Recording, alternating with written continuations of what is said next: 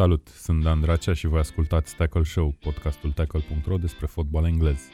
Suntem la ediția 64 și o să vorbim astăzi despre etapa 10 din Premier League.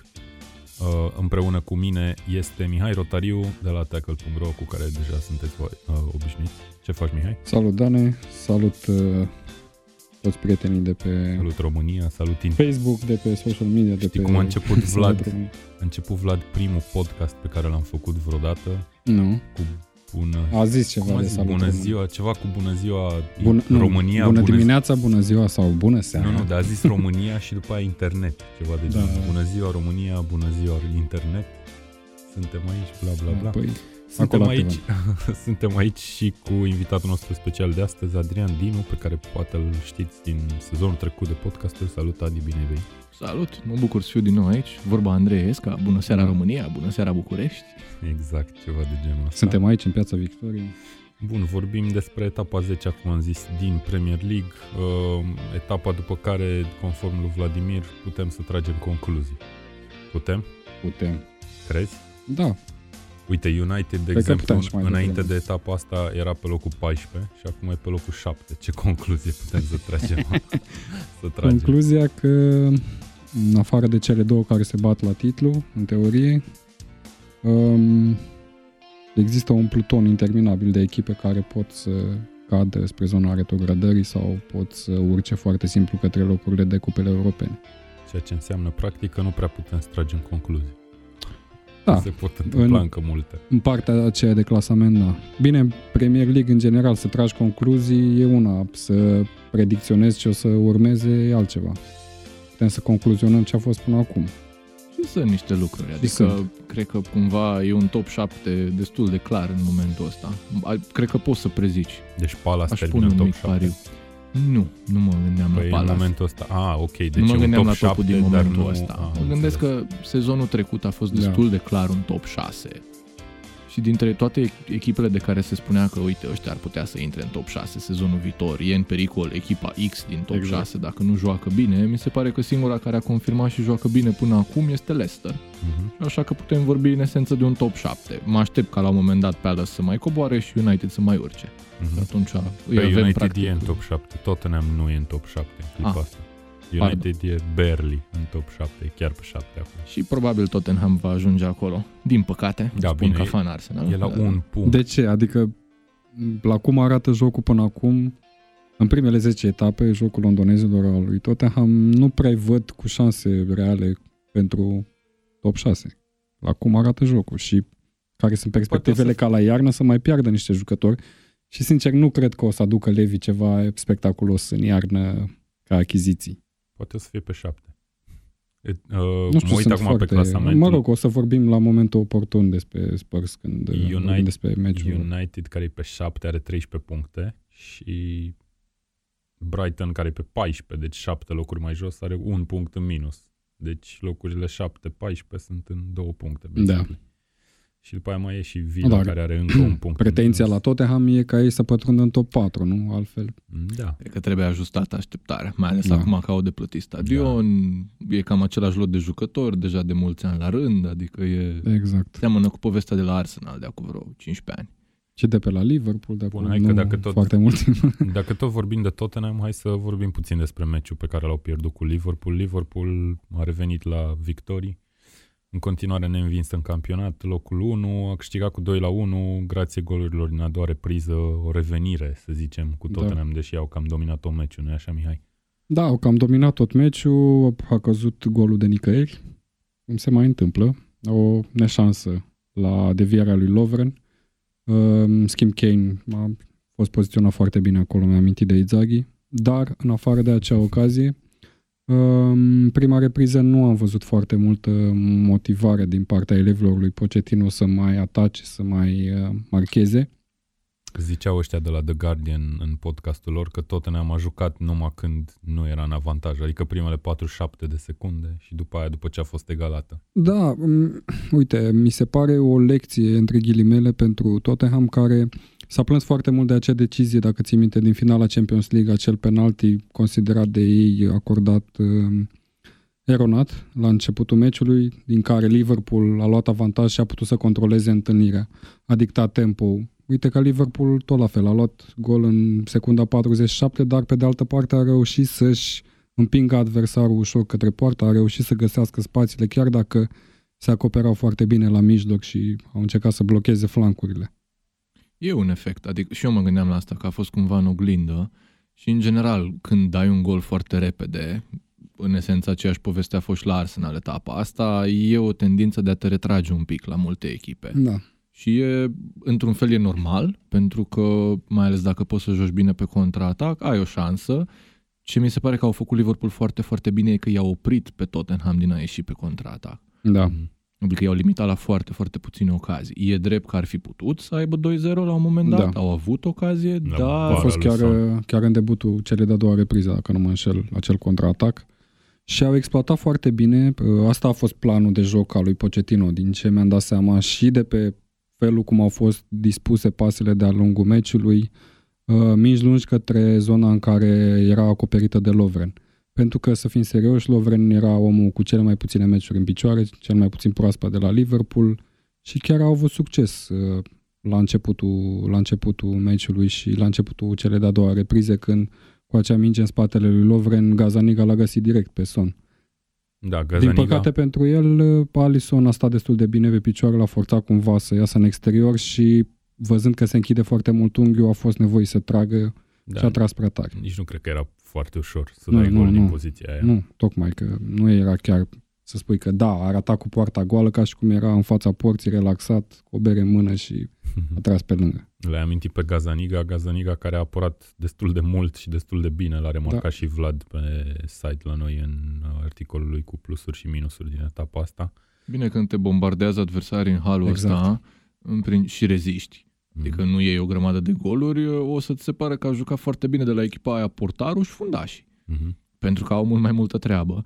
Și invers, asta voiam să zic mai devreme, din perspectiva, deci și când scapi pe contraatac, în meciurile alea în care ai 30% posesie, de multe ori e și o presiune de asta, băi, am, în sfârșit am Da. prins mingea, fugim de jumătate de meci să o prindem, să avem o fază, trebuie să fac ceva ca lumea cu ea, că cine știe când mai avem vreo ocazie. Și asta e o presiune extra care apare acolo. Iar Son cred că a fost cel mai bun om uh, al lui Spurs după Gazaniga, care, sincer, ok, a apărat foarte multe șuturi, dar majoritatea dintre ele erau cam pe el. Într-adevăr, șuturi puternice, dar nu a scos ceva din vinclu în stilul lui de Hea, să spui, Mhm. aplauzi, bravo, extraordinar. Hai să zic un om care n-a făcut un meci extraordinar, Serge Aurier, care l-a faultat pe Mane în care pentru golul Are, are victoriei. tendința asta. Da, și încă uite, o la fel greșeală. cum a exploatat, uh, mă rog, um, greșelile lui Lovren Pochettino sau a încercat să exploateze greșelile lui Lovren, la fel uh, a făcut-o și Mane cu Orie, care, da, nu e un fundaș foarte celebral când vine vorba de Ce intervenții. frumos ai spus-o. Păi, Păi- în aceeași fază i-a luat mingea odată, i-a mai luat-o încă Da. o dată, după care i-a dat una în picior și l-a pus în cap și a acordat Da, un da, penalti. Mane adică... trebuie spus că a fost vulpe bătrână la A faza fost, da. asta, adică chiar s-a, s-a poziționat foarte bine pentru E- a fi faultat. E cam în oglindă cu ce s-a întâmplat și E în meciul cu meritul lui, Leicester. Clar. Tot la fel, i-a luat mingea adversarului. Nu știu, are o agilitate și din comun și probabil adversarii nu se așteaptă în anumite situații să le ia fața. S-a întâmplat și meciul cu Manchester United la Lindelof la faza aceea care s-a Mhm. dat până la urmă hands la golul lui Liverpool. Avea prin planul Lindelof, cumva i-a suflat mingea și op, gol.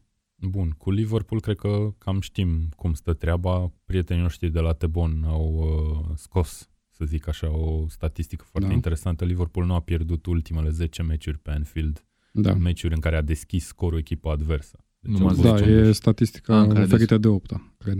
Am înțeles.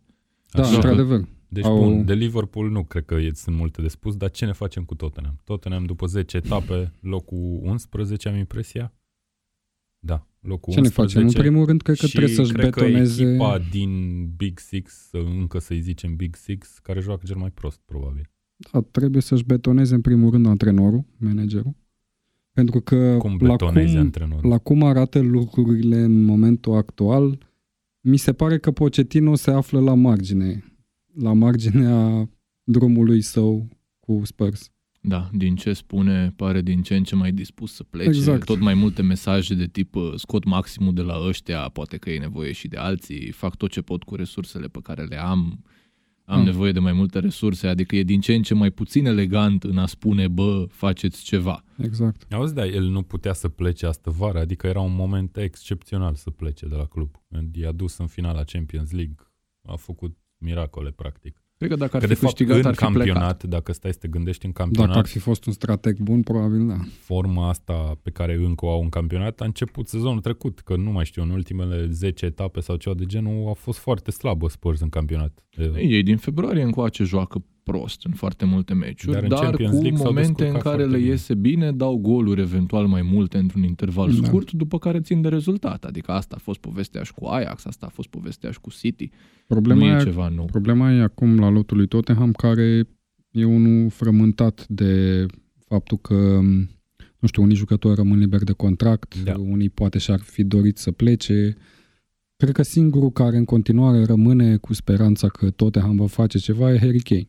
Mhm. Și în jurul lui Kane- trebuie să reconstruiască Ți-am acum. mai zis eu că am impresia că e genul de jucător care he sinks down with the ship, așa ca Ah. un capitan bun. Nu cred că are el Un ambiții fel să de joace în altă parte. Letizie de la Southampton. De la un moment dat. Bine, nu pot să compar acum Southampton cu Spurs în situația actuală, dar e un jucător care cred că va pleca foarte greu de la Spurs, dacă da, o va face. Da, cumva. și în general Alderweireld uh, se zice că vrea să plece, la fel și Rose.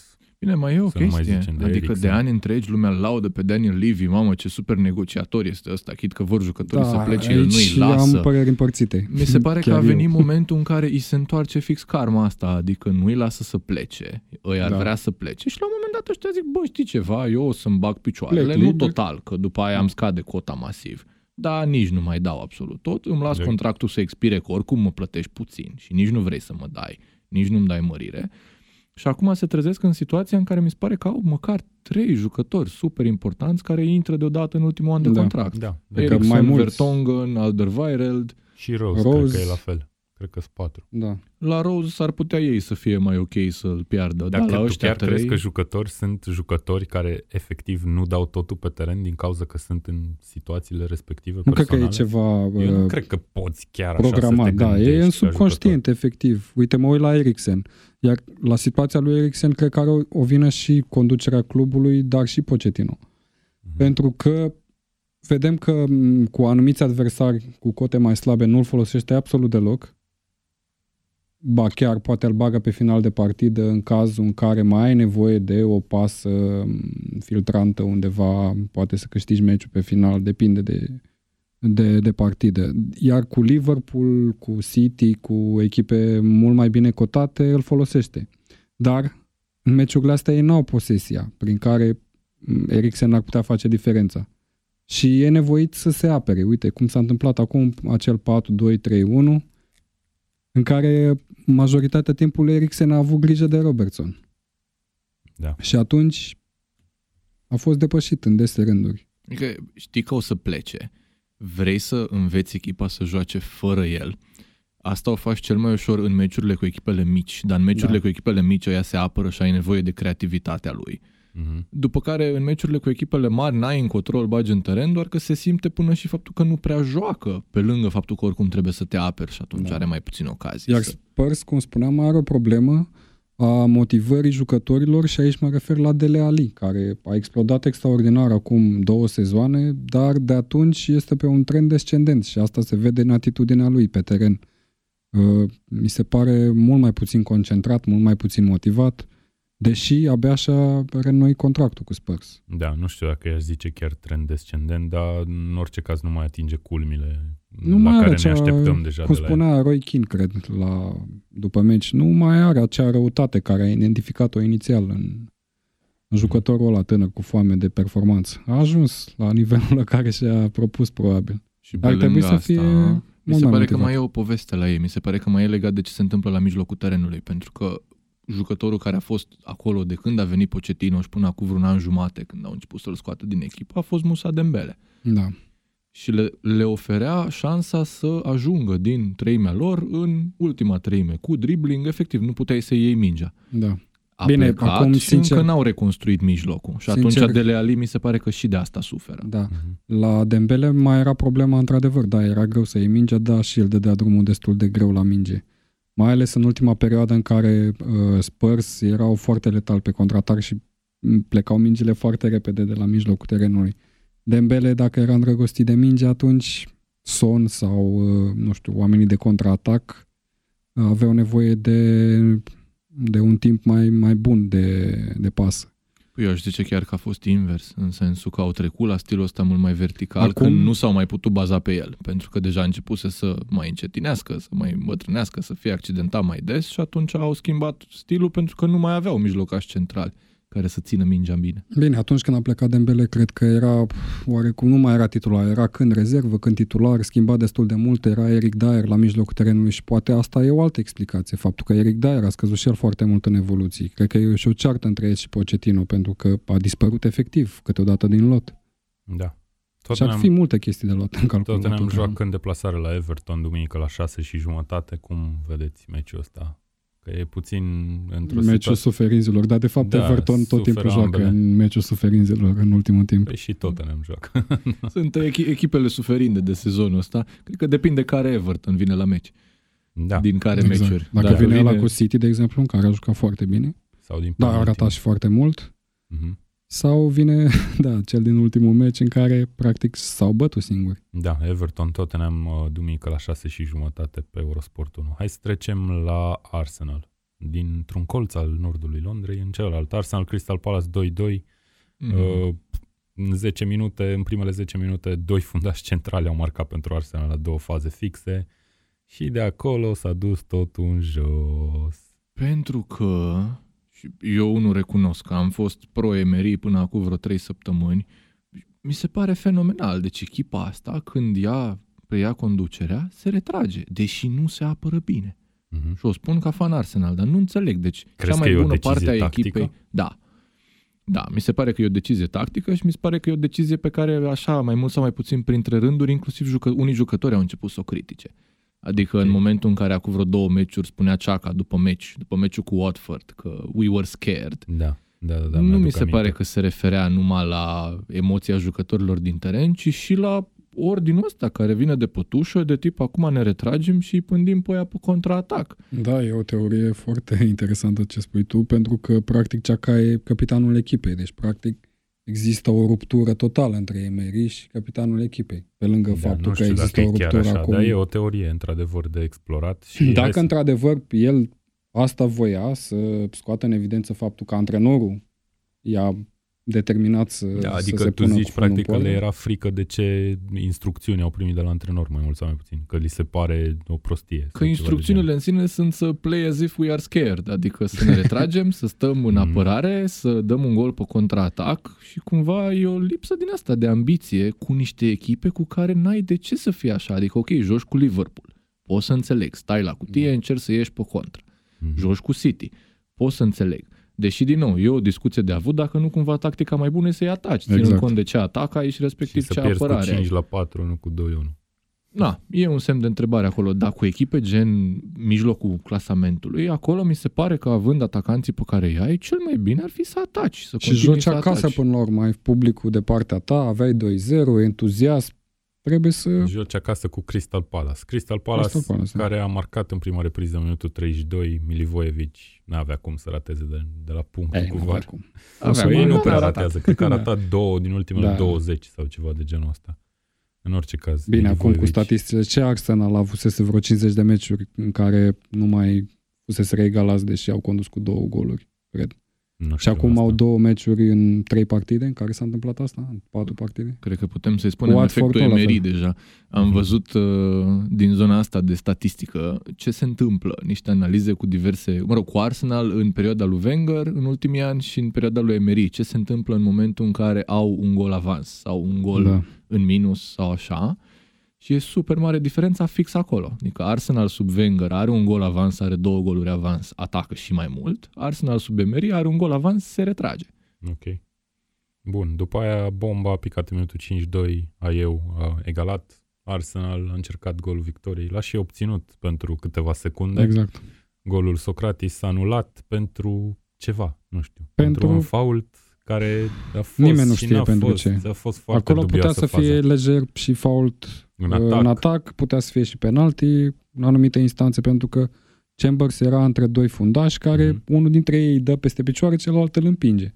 Și el cade și îl lovește Și el pe un cade al și îl lovește treilea pe al și treilea ăla e și considerat ca sănătate. fiind fault de către un asistent. Deci ăla a fost considerat fault. Deci, practic, Nu l-a, știm. l-a împins jucătorul Nu, de la nu, da, Palace. n-ai de unde să știi care Nu a știm. fost Deci uh, au fost o- acțiunea a fost o ce serie a de vreo determinat trei- anularea golului. Trei știi? potențiale faulturi și s-a dat Dar nu, fault. nu, nu Da. poți să spui că ăla e un gol anulat pe drept. Nu, Da, nici nu păi, poți să găsești motive. Lumea Ca e să... foarte, e foarte supărată. În Mi se afară pare de că Fanny pe bună Palace, probabil. dreptate. Dincolo de, deci dacă ar fi un meci între două echipe pe care nu le cunosc, nu aș vrea să se întâmple așa. Adică Mhm. mi se pare Da. că nu are niciun sens, mai ales la cum a fost. Deci sezonul ăsta până la etapa asta, VAR nimic. Oricând poate explic- exista o explicație oricât de ciudată pentru decizia arbitrului din teren, o lasă în pace. Etapa asta au schimbat tot, brușii dintr-o da, dată. Au luat decizia parcă mai mult în camera VAR ca să demonstreze publicului care efectiv ajunsese să-i înjure pe Da, Twitter, asta, asta s-a cerut și pe acum... social media, da, de- asta s-a cerut și pe asta s-a livrat, dar lumea cum a au cerut zis? să se dea niște decizii uh, cu cap, frate, nu... Au zis ăștia de la The Guardian, iar revin la ei un podcast foarte mișto. Au citit un tweet al unuia care a zis ceva de genul că e ca și când la o petrecere ai impresia că e muzica dată prea încet și te roagă cineva să o dai Dai mai mai tare. tare, îți dai Și la o dai la maxim. 11, știi? Adică ceva de genul ăsta. Da, da, da, da.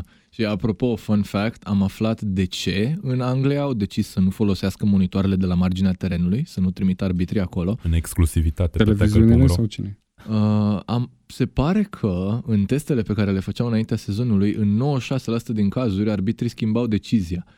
Și ei au bănuit că, bă, ei de fapt nu schimbă neapărat decizia că nu era decizia bună, ci pentru că e un soi de, bă, dacă m-a chemat să mă uit la monitor, înseamnă că e o greșeală potențială, așa că era un soi de presiune de asta psihologică să dea, să schimbe decizia pe care au dat-o în teren. Da, dar la fel puteai să consideri și în camera VAR în momentul în care cei de acolo explică asistentului, asistentului, mă rog, centralului, băi, eu cred că de fapt aici e faul, dar tu ai luat decizia, nu e clear and obvious, care nimeni nu înțelege ce înseamnă clear and obvious, atunci merg pe mâna ta, știi? Chiar dacă decizia era eronată din punct de vedere al celor din camera VAR. Dar fiind colegi, nu vreau să trec peste tine, suntem în branșă, hai să mergem. Așa că oricum găsim o explicație, cum ai spus tu. Pentru orice decizie de arbitraj poate să găsească o explicație. Fanta de lumină, nu știu. Păi, sistemul Fanta până de etapa lumină. asta era că dacă arbitru descrie incidentul într-un mod care seamănă cu ce se vede pe camere, chiar dacă poate că nu a văzut la fel de bine,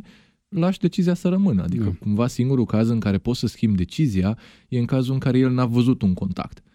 Cum a Din fost categoria, la eu mă Origi. uitam la picioare și la picioare nu, la, nu i-a pus piedică fundașul atacantului în careu, dar n-am văzut că ăla cu mâinile l-a luat de piept și l-a tras în spate. Ăla ar fi unul din cazurile în care VAR-ul ar fi intervenit. Uite, a fost un... uh, Da, poate discutăm la meciul lui City. Că, pentru că a fost o situație la meciul lui City cu, cu Aston Villa în care VAR-ul a analizat o fază, dar n-a fost atentă exact la ce trebuia să fie atentă, ca să ia o decizie corectă în faza respectivă. Mhm, Ne spui atunci. Hai să Da. mai vorbim despre ultima chestie legată de Arsenal și anume The Elephant in the Room.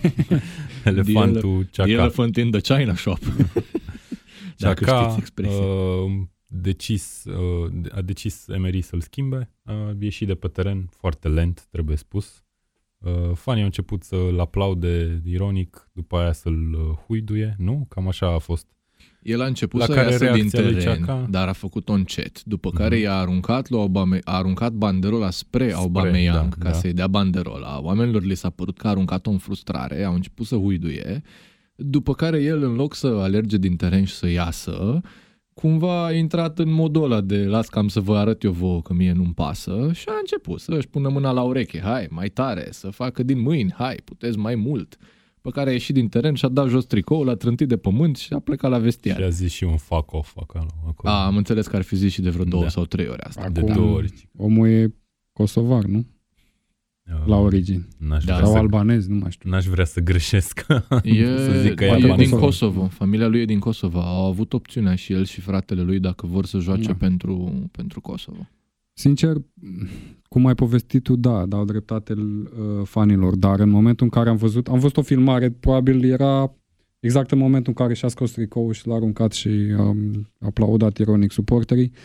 Și consider că sub nicio instanță tu, ca fan, nu îți huidui uh, jucătorii.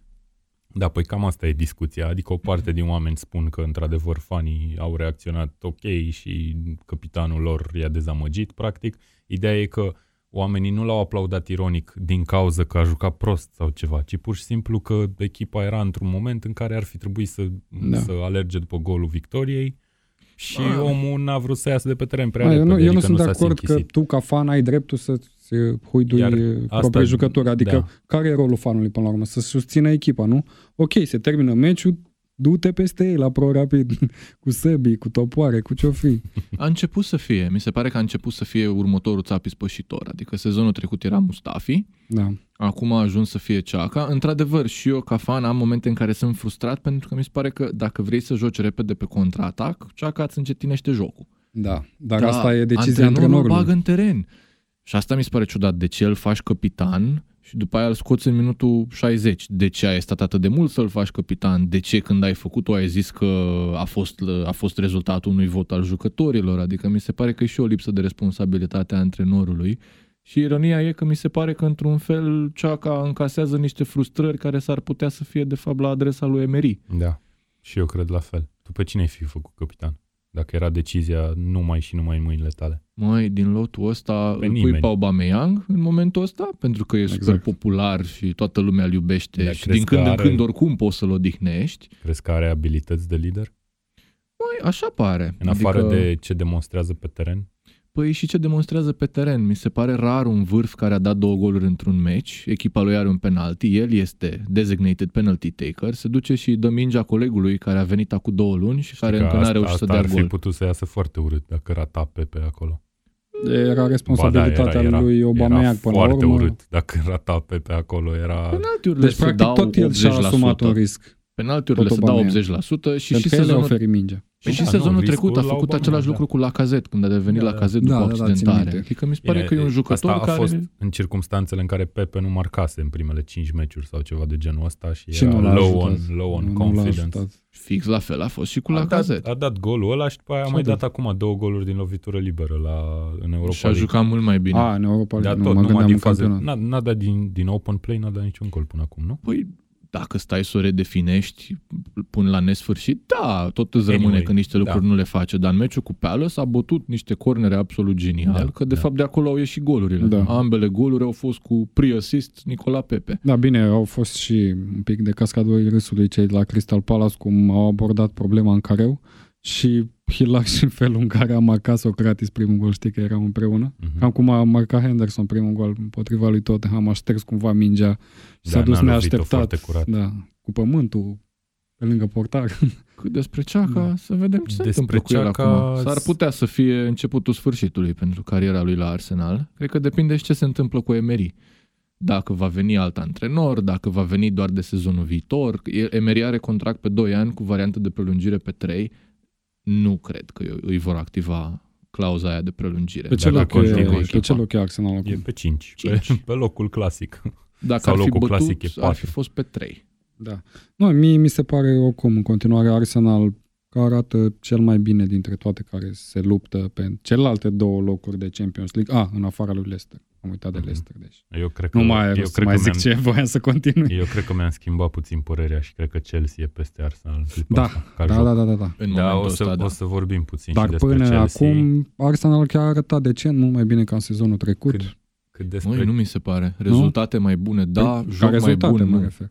Nici eu nu cred și că joacă la un moment, bine. Joacă la sincer, fel. Sincer, joc mai bun, uh, îți trebuie o apărare solidă, iar tot timpul investițiile în apărare au fost neinspirate. Ok, au adus acum pe Tierney, care poate fi foarte bun fundaș stânga, Bellerin abia își revine, mă rog. Da, dincolo Uite, de investiții, fundaș și central. Dar când toți jucătorii care intră într-o echipă fac aceleași greșeli, aia e greșeală de antrenare la un moment dat, că nu pot toți să fie tâmpiți în același mod îi aduci Sau de, de la echipe diferite, în momente diferite, dar la un moment dat, efectiv, și dacă ne uităm la Emery și înainte, și când era la Sevilla, și când era la Valencia, și când era la PSG, echipele lui nu se apără bine.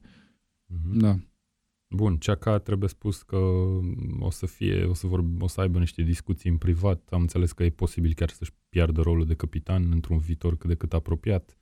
Uh, în același timp, uh, niște jucători au fost la el acasă, am impresia, după meci și le-au încercat să-l consoleze și se spune că e foarte, foarte, uh, cum să zic, Vital. dezamă- dezamăgit de Mm.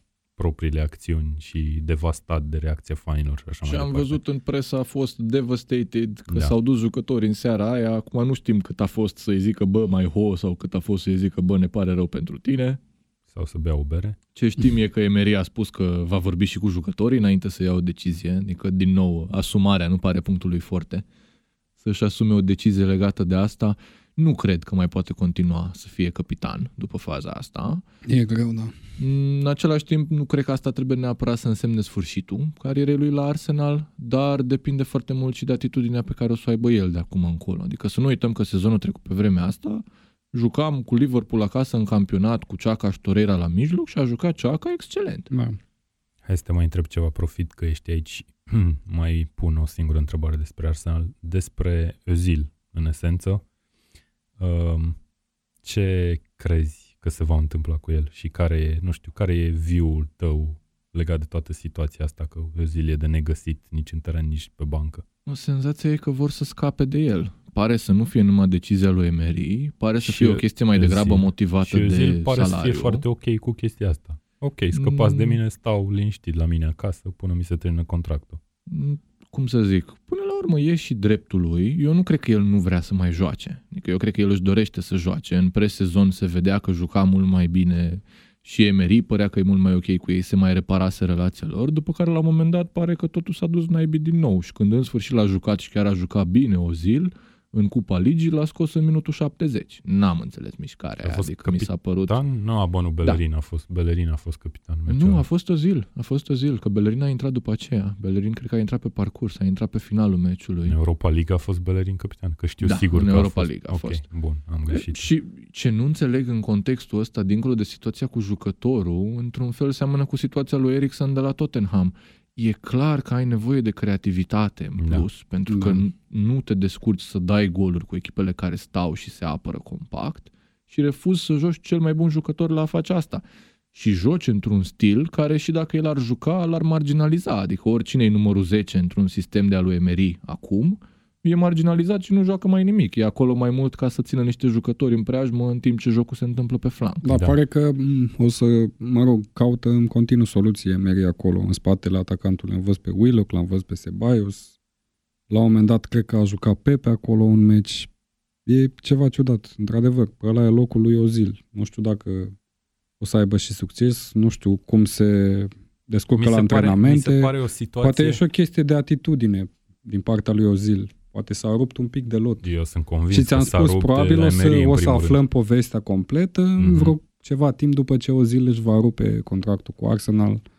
O să aflăm de fapt care a fost rațiunea acestei, acestei mișcări. Da, e o situație foarte ciudată și mie mi se pare personal că e efectiv așa o, o chestie care e foarte vizibilă din exterior, dar pe care oamenii de la Arsenal, în special Emery, ne dă senzația că vrea să o ascundă sub preș ca și când n-ar exista. Uite, la fel s-a întâmplat în cazul lui Liverpool cu secundul, cu Zeliko Buvaci. Uh-huh. A dispărut efectiv din Care peisaj. ce mai face? Mai se mai știe ceva de el? Uh, nu, nu. nu. A dispărut la un moment dat din peisaj și am aflat ulterior că da, a fost o ruptură între el și Klopp, uh, nu s-au înțeles la anumite chestii legate de rolul lui. A venit pe Blinders, care fusese a- antrenor atunci pe, pe la NEC prin Olanda și a primit un rol în staful echipei imediat și cred că asta l-a deranjat pe Buvaț, că i s-au diminuat oarecum atribuțiile și atunci Mhm. a luat decizia să, să părăsească pe Liverpool. Bun. Southampton Leicester 0 la 9. Un nou, A nou, trebuit să noi terminăm recorduri. podcastul cu asta. Noi recorduri în Premier League. E cea mai mare victorie din prima ligă engleză în deplasare din istorie, gen mulțumim, 100 și uh, ceva de ani. Îi mulțumim lui Evans pentru chestia asta. Și a egalat în același timp uh, recordul de cea mai mare victorie din era Premier League, uh, deținut în trecut, mă rog, acum a deținut împreună cu United, care a învins pe Ipswich Town în 95, tot cu același scor. Familia Schmeichel este record mână din Uh, acest punct de vedere. Chilwell cu un gol marcat repede minutul 10, după care a venit instantaneu un cartonaj roșu, după care, care, din după care a punctul meu venit de vedere, potopul. nu era roșu. Cum să nu fie roșu? Nu e roșu. A intrat pe tibia omului. A intrat pe tibia omului, dar se vede că a căutat mingea, era Și cu ce fața, dacă? nu e intrare din spate. Na, am văzut intrări mai urâte în Premier Ai- League sancționate doar cu galben. Ai Sincer, dat roșu, Adi, sau nu? n-aș, Mie mai ales mi că se era pare început de meci. Mie mi se pare că ar trebui să fie invers. Adică ai, ai, faptul că ai văzut intrări mai urâte sancționate cu galben, acolo e greșeala. Și ca arbitru, rolul tău e să aplici legea. E la fel cum ar trebui să fie și la poliție. Adică nu ar trebui să o aplici diferit dacă e minutul 80 versus dacă e minutul 10. Da, Dacă nu da, spun- ia o nu spun intervenție asta. de roșu, le dai roșu. Da, pentru mine nu e intervenție de roșu. Nu e de ajuns încât să dai roșu. Adică am mai auzit asta și la comentatori. Ah, arbitrul a stricat meciul. Bă, nu, jucătorul ăla care Nu. a intrat așa în minutul A, nu 10, sunt, nu sunt ăla de a acord schimbat că meciul. faptul că a fost eliminat Bertrand e vina 100% a lui Southampton, care imediat după eliminare n-a mai existat pe teren. Da. Și n-a mai existat o motivare încât să limiteze proporțiile scorului. Au știu, au știu clar că meciul e pierdut dinainte, au știut ce poate Leicester pe contraatac și să fim serioși acum, să-i f- faci față lui Vardy în inferioritate numerică și lui Aioze care vine de pe bandă și pe partea aia Barnes, jucători de mare viteză, Mhm. într-o ploaie mocănească tot meciul, Ploaie au fost groaznică, da. Și a fost și o demonstrație și a fost demonstrativ și a și spus Rogers asta. Ceea ce într-un fel mi se pare că le-a spus la pauză că acum e momentul să nu cumva să o lase mai moale, să nu cumva Nu, să am țină de înțeles rezultat, că- să-i atace în continuare, să fie ruthless, că acum Da. trebuie să fie ruthless, că that's A what zis, uh, a makes zis a team. Vardy la interviu de după meci că nu erau conștienți de faptul că ar putea să egaleze recordul lui Manchester United, dar i-a anunțat Evans prin, pe la 6-0, a zis, băieți, e cam 6-0, cred că avem timp să mai dăm 3. Gata, Ok. okay. bus, hai, că ne punem pe Păi ei. și uite, golul 7 a venit după un minut, după ăla de la 6-0, nu știu dacă chiar atunci e anunțat. Dar da, Madison E cu o o rușine, lovitură pentru, liberă e o foarte rușine faină. pentru Southampton cum s-au prezentat la Vardy meciul din ăsta. penalti, mie mi s-a părut foarte interesant că se bucurau și la 9-0, la 8-0, Păi la 7-0. tocmai ăla a fost obiectivul lor. Da. Eu citeam recent despre Germania cu Brazilia la Cupa Mondială atunci la 7-1 ăla Da. celebru și se pare că jucătorii uh, spuneau după meci că au vorbit la pauză și că s-au înțeles că no showboating, adică fără scheme, fără Mhm. bătut joc de adversar uh, și că o să o lase mai moale cu bucuria după goluri și atunci reacții mult mai reținute. O să Asta- lăsăm mai asta moale cu a bucuria, fost dar o golurile le dă. temă foarte interesantă de discuție când a învins Statele Unite pe Thailanda la Cupa Mondială Feminină cu 14-0 acum două luni mm-hmm. sau Mhm. când a fost și americanii sărbătoreau la 14-0 și lumea i-a criticat. Pe Leicester nu prea îi critică lumea că sărbătoresc la 9-0, dar na. Uh, Dar nici nu e o Southampton- echipă care a mai dat scoruri de genul Da, care oricum să... și discrepanța băi, dintre sunteți, echipe e uh, imensă nesimțiți. între Thailanda fete și Statele Unite fete față de Southampton Și și, în Leicester. Premier League în continuare contează și golaverajul. Da. Ca criteriu de departajare. Nu sunt meciurile directe, așa că n-ai ce Da, să le și spui. Leicester are acum al doilea cel mai bun golaveraj, Southampton Exact. are cel mai prost golaveraj, împreună cu Norwich, uh, cu Watford, pardon. Um, vă mai zic câteva chestii la meciul ăsta. Uh, Ralf Hasenhüttl la final a zis că e 100% vina lui. Sunteți de acord? Nu e vina lui, e vina echipei. Dar e și vina lui, da. în situații din astea ca antrenor n-ai ce altceva Da, să nu- spui. nu adică cred că- nu poți să zici jucătorii sunt niște tâmpiți, Ok. eu i-am așezat bine în teren. Nu poți. N-ai fi... adi- Nu, nu că Mourinho sunt ar niște... face Da. asta. Nu, în stai, anul nu, al nu, treilea nu. la orice Deci echipă nu, ar de- fi el. Departe de mine ca antrenor să zic că, că eu i-am așezat bine în teren. Îmi accept și eu partea de vină, dar când, când primești 9-0, 9 goluri, nu cred că mai e vina ta ca antrenor vina principală, ci e vina jucătorilor care Oricum au lipsit de pe jucătorii teren. o să fie vraiște după asta. Adică la ce Păi îi au ajută să pierdut- mai au spui tu pierdut că cu este City în Cupa Ligii, responsabilitatea cred, lor? cu 3 Da. sau ceva, parcă. La ce ajută să mai și spui că este vina lor sau să spui a, cu- a căruia dintre ei este vina? Adică lasă, zi-o tu, asumă-ți-o tu, muncim, facem, E, dregem, da, dar pare așa o reparăm. declarație falsă totuși, că nu, nu e ca și când chiar e numai vina ta că au pierdut Păi, echipa La cu 9-0. final, antrenorul răspunde pentru rezultatele echipei. Da, corect. Uh, clubul a decis să doneze salariile din ziua de vineri uh, ale Da. jucătorilor și a staffului O unei mutare de PR. asociații, asociații caritabile. Da, era de așteptat mai mult sau mai puțin. Mi se pare foarte mișto din punctul ăsta de vedere. Am mai auzit, cred că la Hull City acum mulți ani, când au luat o bătaie urâtă rău de la Manchester City, le-au uh, rambursat fanilor care au călătorit, le-au Mhm. dat banii Da, înapoi da, da. pentru Da. Cred că bilete. s-a întâmplat din mai, la mai multe echipe chestia asta. Uh, de Leicester, ce părere ai? Adică noi am tot vorbit de Leicester și mm, spunem că nu neapărat they're overachieving, ci pur și simplu se... E și niște Sunt după overachieving așteptări. acolo și mai e o chestie care se întâmplă cu Brandon Rodgers. Uh, el când ajunge la o echipă, le învârte, le, stă, le ia, le așează până când găsește o formulă care funcționează foarte bine, după care o folosește pe aia, inițial de rezultate extraordinare, exact. celelalte echipe învață cum să o combată, după care se luptă foarte mult și nu prea reușește să Se mai schimbă. găsească alta. Da, Asta e- 4-1-4-1 sezonul ăsta, la Liverpool. Dar la Era- Celtic nu știu dacă a fost așa, că la Celtic câștiga și când a pierdut. Acum la Bine, Celtic, Celtic o să câștige Ok, bun. Da. Deci la Da, Celtic uite-te la Rangers abia celelalte își revine, echipe. nu prea are cu cine se bată acolo Celtic momentan. Uite-te Cu la Steven Liverpool Gerrard. când a mai fost el. Da. Deci fix asta s-a întâmplat. A găsit într-un final un sistem care scotea maximul din jucătorii ăia. O vreme celelalte echipe nu știau cum să-l combată, după care au aflat cum să-l combată, s-au prins, după care au început să fie tot mai bun la a-l combate, el n-a găsit alte soluții. Bine, să fim acolo serios s-a că a rupt. și plecat principal la gură de tun de la Liverpool atunci Suarez și a venit Balotelli. Și oarecum căderea se explică în, în zona asta. Cum să-l aduci pe Balotelli la Liverpool? Mhm. La momentul respectiv, nu părea o prostie majoră. Nu, nu, nu, dar...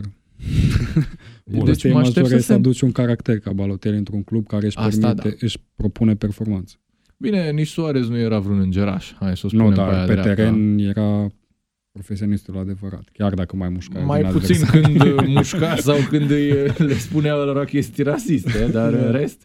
Da, dar nu a Ah. afectat echipa, a afectat adversari. Bine, Asta e glumesc adevărat. acum, și clar, au avut și, uh, nu știu, niște intrări criminale sau niște Deci la Leicester aș zice... decizii. E de văzut în februarie, dacă arată la fel de bine Bun, te rezultatele. chemăm în februarie. E Pentru clar. că mi se pare că în momentul ăsta ne entuziasmăm foarte tare de o serie de 10 meciuri foarte bune. Hai 15, maxim 20, dacă inclus ce a fost la finalul sezonului trecut. Mhm. Bine, Au au, și fost- marele avantaj că nu joacă nicio cupă europeană. Sunt Da, liniștiți. își pot o Și au divini un Da. lot, echipa. Au au un un lot lot bun. destul de puternic. da. Au lotul destul de bun, adică au, și-au cheltuit dește banii pe care i-au luat din niște vânzări mari în ultimii ani, doar că ai nevoie de mai mult ca să poți să ai un rezultat bun într-un campionat. Din nou, o zic ca fan Arsenal după niște ani la rând în care Arsenal din 2 în 2 ani era campioană pe anul calendaristic. Dar degeaba. Adică degeaba ai o jumătate, două jumătăți de sezon bune una după alta. Fii atent, apropo de A anul, doua, anul cu cale, prima. calendaristic, am mai dat eu statistica asta cu Palace, care e pe locul 3, cred că, într-un clasament al punctelor, Pe cât mai punctelor acum, tot pe obținute. trei, nu? Cred, nu știu, habar n-am, că n-am, mai, n-am văzut statistica updatată. Păi a dar pierdut cu City și a făcut egal cu dar Arsenal. Leicester joacă în următoarele două meciuri chiar cu Palace și chiar cu Arsenal.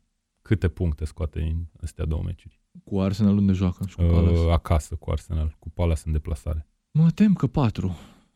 Mă Tu, tem că Mihai, patru. Câte zici? Da, tot cam așa. În Ok. același timp, la Palace, uh, privind-o pe termen mai lung, cel târziu sezonul viitor, ori se schimbă dramatic lotul, ori o să înceapă să le scadă rău rezultatele. Eu nu pentru cred. că e o echipă Sau de vor veterani. retrograda.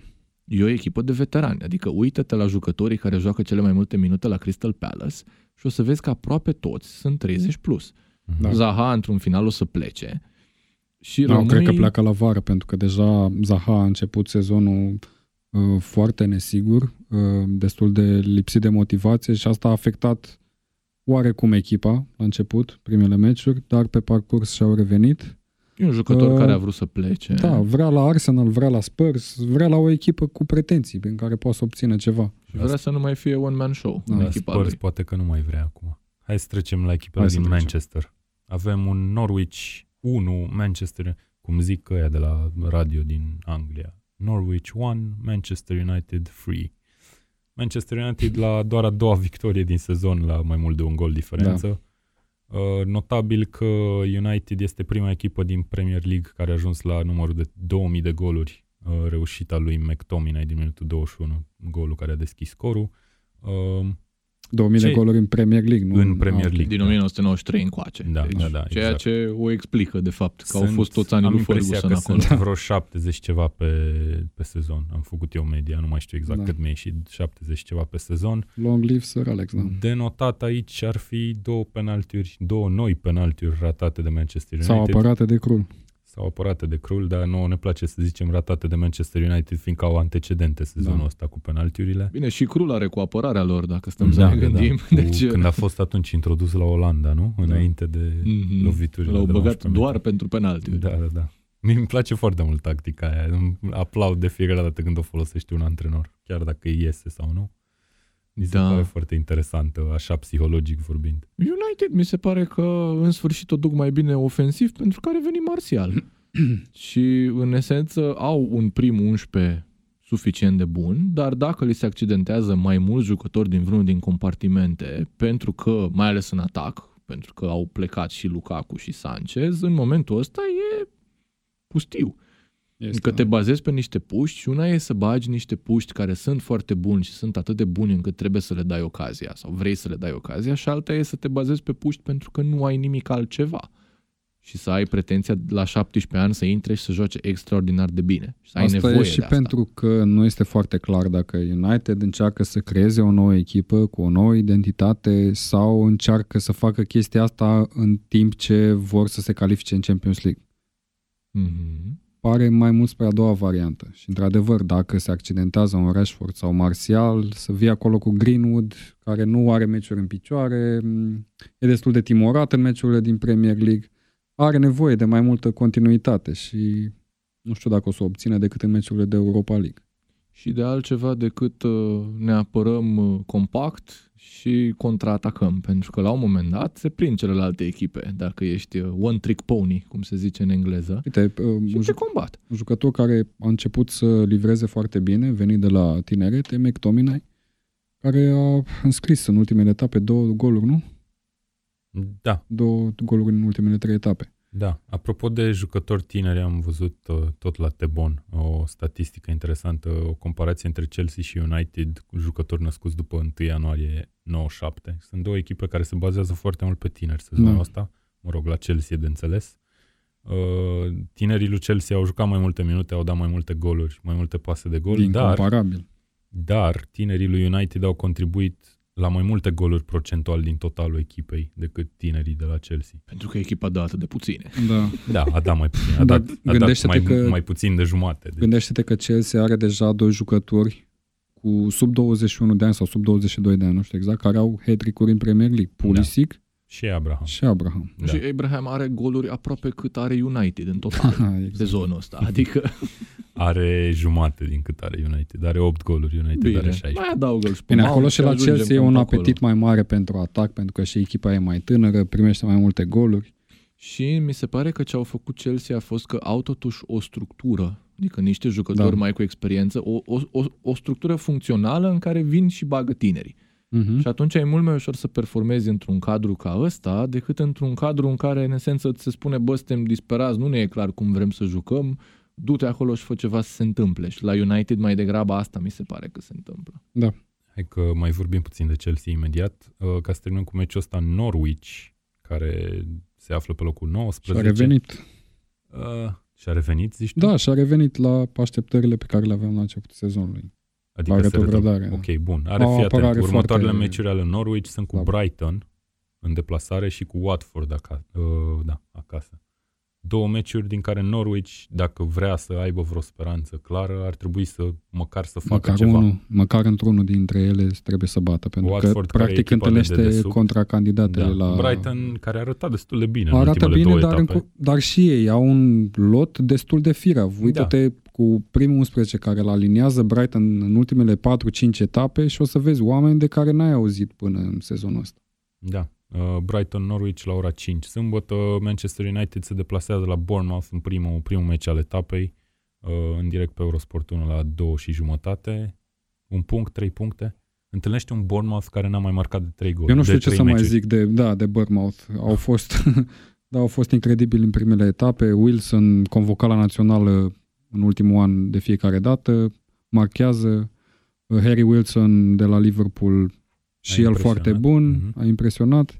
Dar uite că echipa aia care a entuziasmat la început, acum a devenit total banală. E ceva ciudat, nu știu. Da, și au cam Și mă pierdut aștept- Au goluri. schimbat uite, cu stilul. Watford- Au schimbat stilul Cu destul de tare. Watford era, mă așteptam la un meci de marchează ambele echipe în ambele reprize, Da, pentru că că- ambele au niște apărări grav de slabe. Da, și Watford avea nevoie de, are nevoie Watford de puncte a, neapărat. da, are ceva, nu știu, are ceva acolo în atac unde Olofeu, un Pereira, are puțin uh, entuziasm din zona asta. Iar Bournemouth arătau foarte bine și până la urmă, uite, s-a terminat 0-0. Și nu s-au anulat una pe alta pentru că am văzut rezumatul, doar au ratat ambele extraordinar de mult. Ok. Am înțeles. Bad finishing. Eu sunt curios unde o să ajung Graham Potter după Brighton, pentru că mi se pare că e un antrenor cu o traiectorie ascendentă super mișto. Da. Îl țin minte de când a jucat Arsenal cu Ostersund. Mhm. Și chiar era impresionant cum jucau băieții ăia, la nivel de cum erau organizați și așa. Și acum am văzut Da, și același aduți lucru la aminte că și Brighton pe ei a cu adus din Tottenham. Liga a treia, parcă pe Ostersund. Da, unde au adică ajuns. omul mi se pare că e un antrenor foarte bun, că scoate mult mai mult de la jucătorii pe care îi are la dispoziție decât suma părților, ceea ce este priceless. Vorbim Da. și de Brighton imediat. Hai să Ok. vedem. Manchester City 3 la 0 cu Aston Villa, goluri venite în a doua repriză. Uh, titularea lui Jesus te-a enervat foarte tare, Mihai. așa? Da, da, da. Ia Am avut un spune-ne rent puțin. pe grupul cu băieții de la Tackle. Nu, nu înțeleg pe Guardiola. Adică Că Aguero a fost titular în Cupa Ligii, ai văzut? am văzut, da, probabil nu va fi titular următoarea etapă, dar eu iar nu o să-l pot schimba, nu-i Dar problemă. a fost și, a, a fost și a fost și Jesus, da. Amândoi au fost. Dar uh, el a jucat 90 de minute, Aguero, iar Jesus a jucat vreo 60, 60 ceva, deci poate înțelegi cam care ar fi următoarea mutare logică. Mă rog, poți să anticipezi, dar nu se știe niciodată Deci cu Aguero Guardiola. titular Eu în nu Premier înțeleg de ce Aguero, care era la ora respectivă, era golgheterul Premier League, a fost lăsat pe bancă două etape la rând. După ce a avut 10 zile uh, de repaus în perioada echipelor naționale, da, în care au Mhm. jucat naționalele, a venit Jesus de la Naționala Braziliei în care a jucat în ambele meciuri 90 de minute, dacă nu mă înșel, a fost titular, fără nicio problemă. Aguero nu a intrat deloc, iar acum, după ce au jucat, ok, a jucat în Champions League Aguero titular. Da. Uh, A fost în Champions League, după care în weekend După e care în alternat. weekend iar, pe Mhm. bancă și a jucat, a intrat la 3-0. Deci just pe Nu, things, eu nu, le eu, nu zicem înțeleg, așa. eu nu înțeleg, pentru că am mai făcut niște schimbări dintre astea, nu numai la nivelul atacanților, se întâmplă și la fundaș și lateral, la fundaș și central. Am văzut acel meci cu Crystal Palace în care a început efectiv fără niciun fundaș, doar Bine, mijlocaș nu la prea închidere. Avea, dar nu prea avea de ales meciul ăla. Nu Cred că m, cumva începe să fie îndrăgostit de propria mitologie, știi? Crezi? Da, și face niște schimbări demne să șocheze, dar pe de altă parte să demonstreze lumii că, băi, în continuare o să numărul 1. În unele meciuri îi merge, pentru că și City are cel mai bun lot din lume. În altele meciuri, cum a fost cu Wolverhampton, vedem că nu prea merge. Mhm. Băi, Mie mi se pare că îl vezi căutând soluții la problemele Da, da, dar- pe care le are și pur și simplu alternând jucătorii acolo unde are doi Cred că pe care Mihai se poate plânge juca. de fapt că el caută El- soluții în el meciurile caută soluții importante. unde deja era rezolvată problema. Adică Aguero era golgheterul Premier League. De ce? Mai e o chestie acolo. Adică tu ai nevoie ușor, ușor să faci tranziție de la Aguero la Jesus. Că dacă în momentul ăsta Jesus se supără că joacă prea puțin și vrea să plece în condițiile în care Aguero are câți ani are, e o situație nasoală. În același timp, dacă îl scoți pe Aguero de tot și îl lași pe Jesus acolo, că zici, bă, obișnuiți-vă cu ăsta, că ăsta l pleacă, din nou e irațional, că sunt momente în care mai degrabă îl vrei Nu, pe mă- Aguero acolo. Mă gândesc, Da, de exemplu, alternezi. uite, la Arsenal. Ce ar fi ca la un moment dat Emery să nu-l folosească două meciuri pe Aubameyang, să-l bage pe Lacazette titular, să-l folosească pe Willock sau pe Saka în locul lui Lacazette. Măi, cred că lui depinde Aubameyang. foarte mult de meciuri. Plus că Aubameyang totuși e un pic mai tânăr. M- Uită-te dacă vrei ca exemplu la acum 20 de ani, pe vremea când era Solskjaer jucător. Ideea e că Cum am, îi vă- alterna am văzut, Ferguson pe am cei văzut patru. trendul ăsta al folosirii lui Aguero 90 de minute, inclusiv în Cupa Ligii. Că City joacă în Cupa Ligii, nu prea joacă neapărat cu rezervele, folosește f- și foarte mulți titulari. Da, da, da. În sezonul Cam trecut îl jumătate de vedeam echipă. pe Aguero titular în fiecare meci Champions League, Cupa Ligii, campionat și acum nu s-a mai întâmplat asta. Și asta nu s-a mai întâmplat după perioada uh, jocurilor de la echipele naționale. Ori s-a întâmplat ceva, ori are o problemă despre care noi nu știm, poate a fost lovit la cap în acel accident rutier și habar n-am. Sau începe și el să îmbătrânească. Adică eu mi-aduc Da. aminte cât de lăudat a fost Zidane, că a fost primul antrenor care a venit și a reușit să-l convingă pe Ronaldo să se mai și șodihnească. Și aveau niște Da. deplasări prin campionat cu echipe mai mici, în care în sfârșit Ronaldo a acceptat să nu mai vină. Sunt total de acord, și dar l-a nu cred convins că era, zicându-i că am nevoie de tine să fii fresh în martie, aprilie, mai. dar nu Uite, cred că uite, era zis, ok, cazul îți să aduc aminte de nu fie faza aia fresh acum când- Aguero. când l-a, l-a scos de pe teren pe, pe Aguero chiar sezonul ăsta, dacă nu mă înșel, și Aguero a fost foarte supărat că a ieșit de pe teren și Păi- s-au ciondenit acolo puțin pe margine. Ah, da, da, da. da. Uh, bun. Bine, Uh, acum... uh, Fernandinho a luat roșu meciul ăsta, Exact, asta dar voiam cred să că zic și eu. și-a, și-a ispășit pedeapsa în Cupa Ligii, nu? Da, da. Pentru că a avut două deci nu e o galbene. problemă, totuși, deși Nu. linia de apărare a lui City Nu e scârție. problemă, dar e o problemă cu faptul că s-a accidentat Rodri, care intrase foarte bine, se adaptase în echipă, un transfer foarte bun, l-au folosit folosit la un moment dat și fundaș central. Da, și o să mai fie folosit, cred Uite, eu. dacă se întâmplă ca Fernandino din nou să se accidenteze sau să mai ia un roșu, pentru că dacă te uiți la jocul lui Fernandino, a scăzut un pic din punct de vedere fizic al ra- randamentului pe care îl dă pe teren. E depășit de multe ori în duelurile astea 1 la 1 pe viteză. Asta s-a întâmplat, de asta a fost eliminat. Mhm. Și a ajuns la 34. Și are, care- da, sau are o 35. vârstă și a fost în ultimele două, trei sezoane la concurență cu Kante cel mai bun mijlocaș la închidere sau defensiv sau central, cum Fabinho, vreți să-i nu-i așa? spuneți. Fabinho acum mi se pare detașat cel mai bun. Bun, uh, Adi, te întreb, pe- mai menționez că David Silva a dat și gol și a devenit jucătorul Manchester City cu cele mai multe Da, da, meciuri gol. în Premier League. Cum să nu? David Silva? Păi, Golul 2. pe asta zic. Hai să vorbim despre faza aia prin care a dat Eu n-am gol. oh, văzut-o. ce fază a fost aia. Eu n-am văzut-o, deci mai Deci, prins. decizii Deci a, milimetrice. la așa. 1-0, golul de 2-0 a fost în felul următor. A centrat oarecum stilul lui De Bruyne, centrare Așa. covric spre Așa. poartă, uh, o atinge Silva, Ok. Um, mingea, de minge se ferește foarte clar Sterling, care era în poziție de offside. Mhm. Golul îi se acordă lui De Bruyne. Varu verifică golul, Și se n-a dat uită offside. dacă a fost în offside sau Sterling. nu uh, Sterling. Nu era în offside când a centrat uh, De Bruyne, dar faptul că a atins mingea de Sil- uh, Silva l-a pus în poziție de offside pe Sterling care se ferește de minge. Deci, practic, Varu a acceptat golul ca și cum Silva n-a atins mingea, dar pe reluări se vede Deci cum VAR-ul a, si- a, a, a verificat momentul în a care verificat a dacă centrat. a fost offside sau nu. Dar da. din momentul centrării, nu Și din asta tot pe zici tu, VAR practic, se nu? vede cum Silva atinge mingea. Păi da, dacă Dar nu a luat golul în îi lauda. considerare asta. Dar nu Înțeleg. atinge și fundașul înainte să o atingă nu, Silva? nu, nu. Pentru că Atinge- mie mi s-a părut Bine, că nu o, o atinge, atinge- foarte ușor o un- atinge, unul din da. fundașii de la Vila și în cazul ăla mingea vine de la adversar. Nu, nu, nu. Dacă nici vine așa. de la adversar, nu mai e offside. Nu, dacă te atinge și nu e o pasă evidentă, e offside. Chiar dacă îl șterge pe adversar, pentru că el nu a intervenit decisiv. Da, și dacă e cum zici tu, Adi, adică l-a atins pe fundaș și după aia pe Silva, zici tu, nu?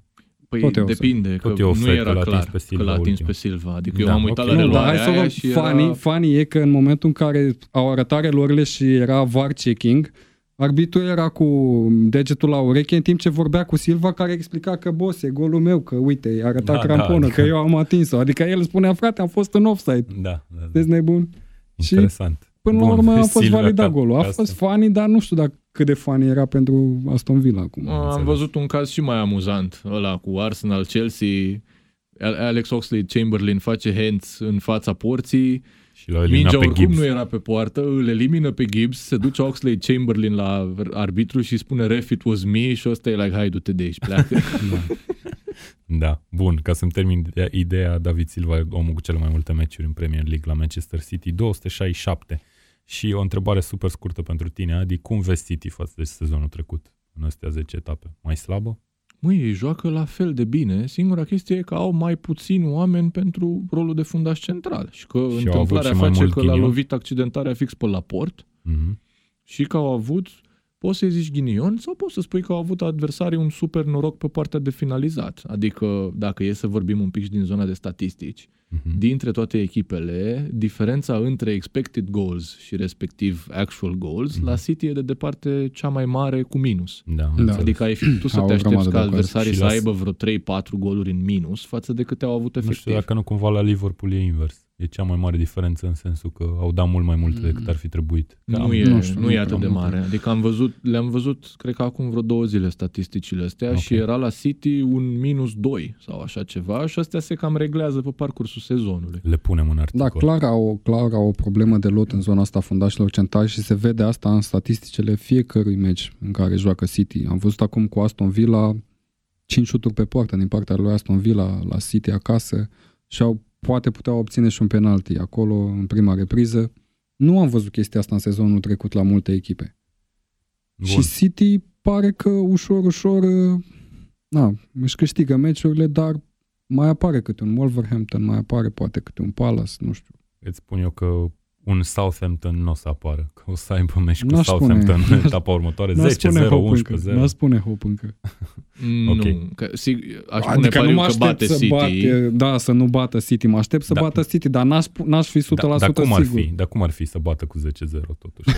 să bată. Ar fi de o minune incredibilă, nu? Mă, eu nu cred că Săracii ei o să... Southampton doar, s-ar doar, desfința. doar cred că. să elimine vreun jucător tot la fel. Spre deosebire de Leicester, nu cred că o să urmărească cu atâta patos Da, să le o dea să- atât de Păi multe da, au goluri. avut ocazia Adică la la cel Leicester a fost 8-0. o demonstrație. O să doboare alte recorduri de pase consecutive sau ceva. Pe Watford de câte, au bătut cu 8-0, câte pase nu? consecutive a dat portarul către fundaș și înapoi. Da, da, da. Adică poate să încerce să experimenteze în toate zonele. Bun, îți aduc aminte că ai zis că nu o să mai ia Southampton. Bertrand a fost uh, suspendat în Cupa Ligii, deci s-ar putea să joace. Uh, nu că a luat roșu Nu? direct. nu, roșu direct, Se dă La trei roșu etape. direct, sau cred că trei stai mai etape. mult. Înțeles, trei meciuri, da, ok, bun. Um, despre cine vorbeam? Vorbeam de Aston Villa. Aston Villa o să joace cu Liverpool. În direct Meci pe greu. Eurosport 1 la ora 5. Meci greu pentru că e un teren destul de Meci greu uh, pentru dificil, Liverpool, zici da, tu. da, pentru Liverpool. Mhm. Un teren destul de dificil acolo la Villa. Abia au Bun. revenit în Premier League. Bun, hai să mai trecem și prin restul de meciuri pe care le avem. Uh, Burnley-Chelsea a fost 2 la 4. Chelsea a jucat foarte bine și pe mine, pe mine serios chiar m-a impresionat și Da. alea două goluri luate pe final, minutul 86, un șut magnific Da, și o al lui Jay deviere Rodriguez nefericită. și un, un nou gol al lui McNeil. Pulisic a devenit primul american de la Dempsey încoace care reușește un hat-trick și, Și că îi se totodată... spune Pulisic. Da, ai dreptate, Mhm. Pulisic, cel mai... Sună Așa, și tot așa, sună... Pulisic, dar Sună pare- cum e, Da. american. E american, nu mai e croat. da. Bunicul său a fost croat. În același timp devine cel mai tânăr marcator de hat-trick din Premier League, dacă nu mă înșel. Uh, Chelsea joacă bine, mie mi se pare că e cea mai solidă echipă în afara top 3. Hai să Da, eu zicem. cred că am fost singurul de la podcast data trecută care am zis că Chelsea nu o să câștige cu Burnley și mă așteptam să fie un meci foarte și putea dificil să fie pentru 4-0 Chelsea. dacă stai să te gândești. Da, putea să fie 4-0, dar Burnley a fost... uh, n- N-am văzut-o așa de slabă în sezonul ăsta. I-a lipsit răutatea, i-a lipsit acel pressing pe care îl fac uh, mai ales acasă împotriva adversarilor. Uh, A pierdut mai mereu uh, the second balls, nu știu cum dracu se traduce în limba română. Mingea a Mingea doua. a doua, pana mea. Nu, și la Chelsea e foarte volatil, adică poți să îți și dau goluri multe, dar poate să și ia multe. Adică Păi păi Burnley au au luat mai multe, avut da. ocazii Da, da, da. în ce- în afară de cele două goluri. Iar au mai Lampard- avut ocazii mari. Lampard a fost foarte inspirat cu introduse, introducerea lui Pulisic, care într-adevăr a arătat, a arătat de ce l-a transferat Chelsea ca urmașul de drept al lui Hazard. Omul ia mingea, are 2-3 adversari în față, intră în ei direct, încearcă să dribleze, încearcă să scoată adversari din joc. Nu prea vezi jucători de tiparul lui în Premier League, sunt o mână de oameni. De regulă se mizează pe posesie, pe spații libere, întorci mingea tot timpul înapoi, găsești spațiu liber, centrezi, Și Sau are Chelsea găsești o niște pasă winger filtrantă. sezonul ăsta, Și are. toți patru. Hudson 2, Pulisic, foarte și bun. Mount și exact, și William, să nu uităm nici de el. Da. Da, care a și dat gol. Adică au, chiar au lotul foarte bun pe partea ofensivă, chiar joacă într-un stil care îi pune valoare pe jucătorii ofensivi, în același timp vulnerabil defensiv. Da. Adică Poți- e genul de echipă cu care mai degrabă cred că ai șanse de succes dacă îi ataci decât dacă încerci să te aperi în fața lor. Poți spune că a fost cumva un blessing in disguise chestia asta cu transfer, transfer embargo sau, mă rog, banul de transferuri pentru ei? Adică le-a dat o ocazia să facă altceva și uite că le iese. Măi, dacă, e, dacă era obligat, să fie practic, o da. echipă aproape imună la un astfel de transfer ban, e echipa E care Chelsea, are care are 20 și ceva de jucători care 20, împrumutați. undeva 40. la 40. Da. Da. Chelsea Lone Army, îi ai prin toată Europa. Și da, a fost un blessing in disguise pentru că niciodată conducerea clubului nu s-a gândit la Da. o asemenea tactică. Hai să Da. reîntinerim echipa, hai Și să creăm o probabil nouă că nici identitate, nu- o nouă echipă, băieți care au crescut aici în academie. Și probabil că nici nu ar fi adus un antrenor ca Deci, Frank practic, Lampard. Da, da un asta în win-win primul pentru rând. toată Asta în lumea. primul rând. Pentru că Să vedem, încă e honeymoon phase totuși. Da, adică da. la un moment Și-au dat... patru meciuri la rând cu victorie Chelsea în Da, campionat. da, da, da. De când nu s-a mai întâmplat asta la Chelsea? Mm, De mult. De când era Conte, probabil. Mhm. Încă o chestie pe care am remarcat-o e că care nu, era... de când și-a început Sari, de fapt. A, da, da, că Adică- a condus cu Liverpool și cu City. Mm-hmm. Au avut Primele multe șapte victorii la etape au rând. fost... Și toată lumea uh, spunea că de ce n-au șansă la titlu și Sari era, bă băieți, stați ușor, că Da. Ce voiam să mai menționez e că această revigorare a echipei uh, înseamnă pentru Giroud că cariera lui de jucător în Premier League, cred eu, că e pe cale să se încheie, sincer să fiu. Nu prea îl mai vedem în meciuri. A mișcat cât de cât a fost prezent pe teren în începutul sezonului, dar uite că Abraham își face datoria și acum Cel puțin cariera lui în Premier League de jucător la Chelsea s-ar putea să fie un Îl jucător vezi. numai bun de mers la o echipă mai de mijloc de clasament. crezi că e, adică crezi că ar accepta așa ceva? Eu nu-l văd un jucător care să Ca la continue la o Crystal echipă Palace. mai mică. Da, nu prea, nu știu, I don't know. În atac cu știu. Benteke. Cu Benteke, da. Nu știu. Nici Mie, pe- mie e clar că pentru el e foarte important locul în lotul Franței. Da, că doar de da, asta vrea a și să joace. plecat de la Arsenal la Chelsea. Sau mă rog, și, Și ăsta am- a fost un I-a mers factor. bine jumătate de an, practic, la Chelsea, cât de cât. După care la Cupa Mondială a fost piesă de bază. Adică Da. tot E- încercau ei să joace fără el și Ți nu se- mergea treaba. Nu ți se pare foarte ciudat că o echipă ca Franța, campioană mondială, se bazează pe Giroud atât de mult? Sincer, nu. Pentru că sunt momente în care ai nevoie de un de ăsta, ca la Age of Empires, The Battering Ram. E unul care îți, ține, care îți sparge poarta adversarilor. Nu trebuie să dea el golul, numai să-ți țină doi fundași ocupați.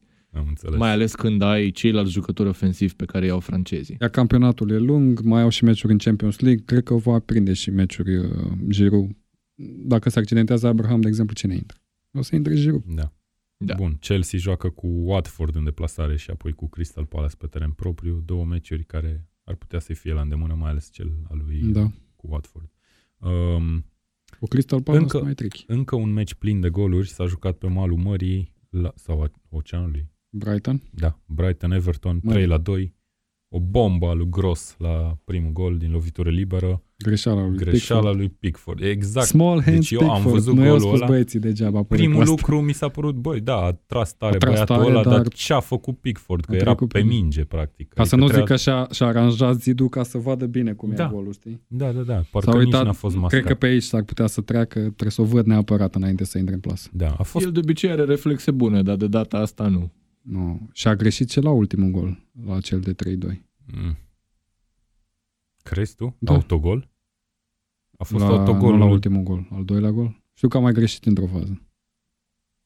Posibil. Da, Uh, da. a fost un meci entuziasmant cu multe răsturnări de scor. Practic Everton a egalat foarte repede după acel, uh, după acel gol primit de la Gross. A preluat și conducerea în minutul 74. Ai fi zis că, uite, Everton, care juca bine etapa trecută, uh, se vede că e o creștere de formă. Da, după aia a mai venit încă un gol al lui Brighton din penalti de data asta. Și autogolul lui Dinie din minutul 94, în care efectiv a fost o centrare în fața porții și omul, dacă nu atingea mingea, era gol. Că Nu, pentru, era... pentru Everton s-a terminat meciul cu două goluri mai devreme sau cu 10 minute mai devreme. Efectiv și-au dat reset. Dar dacă te uiți ce s-a întâmplat prin apărare, adică bărle atacau cu fundașii centrali și ei erau absenți acolo. În bandă, nu știu unde erau fundașii Brighton, laterali. Burnley. Bine, Brighton, Brighton pardon. are o tactică de asta mai ciudățică, adică erau niște lucruri acolo care îți pun probleme. Everton mi se par foarte inconstanți. Dar plus și că Brighton, mie mi se pare amândouă, cred că sunt cel mai inconstantă echipă din ligă. La Brighton te aștepți. Da, și Adică Brighton e o pretențiile echipă sunt mai mică, mici. Dar nu, la Everton, inclusiv după ce achiziții au și ce jucători au, singura problemă e că, cum să zic, au, au cât de două echipe bune acolo, dar au cât de două echipe care joacă total diferit. Adică sunt Mm. jucători din filme da. și mi se pare că e greu și ce nu reușește Silva să facă e să-i facă să joace împreună într-un mod coerent. Adică să-ți fie clar cum joci și chiar dacă intră un altul să joci cât de cât similar. Pentru că dacă tu ești cel puțin la jucătorii pe care îi au ofensivi în față, Bine, Cum dar să dacă zic, ar fi acum să, filme ale- total să alegi un diferite. jucător pe care să spui că, băi, ok, vreau să-l iau pe tipul ăsta de la Everton, în afară de Richarlison, nu știu dacă ar mai lua cineva cu pretenții la Champions League un alt jucător. CDB, mă uit la un jucător care avea o cotă extraordinară acum 2-3 ani când era la Monaco, e total anonim. Din e oscilant în ultimul timp, au avut un Da, retur când joacă excelent bine, joacă anul bine. trecut. Dinie. Când joacă bine, joacă bine. Mm. Uite, l-au Keane la pierdut fel pe- a dispărut, era titulară Pickford, națională a poate. Angliei. Pe Pickford nu poți să-l iei. Dacă nu, ai ambiții la nu, Champions E un League. portar care, Pe am văzut, Sigurdsson, ori îți face un meci Pe- extraordinar, dar pe- statura nu-l ajută, nici mâinile pe foarte mici. Sigurdsson în varianta Player of the Month. Sau ceva de Sigurdsson în genul ăsta. varianta Swansea l-aș fi luat. pe sigur sunt în varianta, Deja- în varianta în care doar intră, bate fazele fixe și iese înapoi. Da. Bernard Ah. ar fi altceva, o surpriză, dar în, prim, în primul rând Richarlison.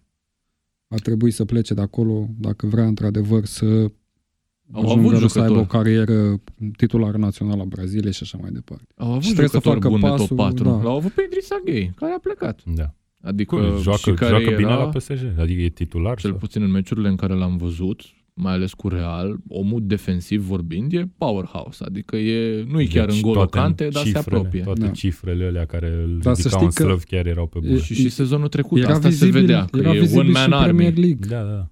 Omul, da, era exact un cante. Mhm. Îl driblai, dar pe de altă parte Da, apărea pe totuși a dreapta și trecut- îți lua mingea. a Băi, trecut- când naiba mai a apărut și A da. trecut cumva pe sub radar, așa, din punctul meu de vedere. A avut ochi buni PSG. Da. Nu știu, e soluția cred că e s- până la urmă să scape de Silva. Nu ajută foarte mult faptul că se mai salvează cu câte o victorie acasă și după care pierde neașteptat la un Brighton în deplasare. Nu asta e soluția, trebuie regândit tot sistemul, trebuie să aduci alt antrenor. E clar că ceva nu e în regulă acolo, mai ales în condițiile în care dai peste 100 de milioane cam în fiecare fereastră de transfer. Și ei, în afară de antrenori, ei au tot schimbat uh, cine e director of football. Cred că s-au schimbat trei în 2 ani de zile. Da, au adus și de pe la Borussia Dortmund, adică Adică care a fost pe e- la Arsenal, parcă E ok să ai mai mulți antrenori, dar la un moment dat cineva trebuie să-ți dea niște continuitate acolo în club și ei asta n-au în momentul ăsta. Cât despre Silva, mi se pare că în punctul ăsta nu e ca și cum au jucat atât de prost. La, și la Everton rezultatele sunt mai proaste decât performanțele în sine.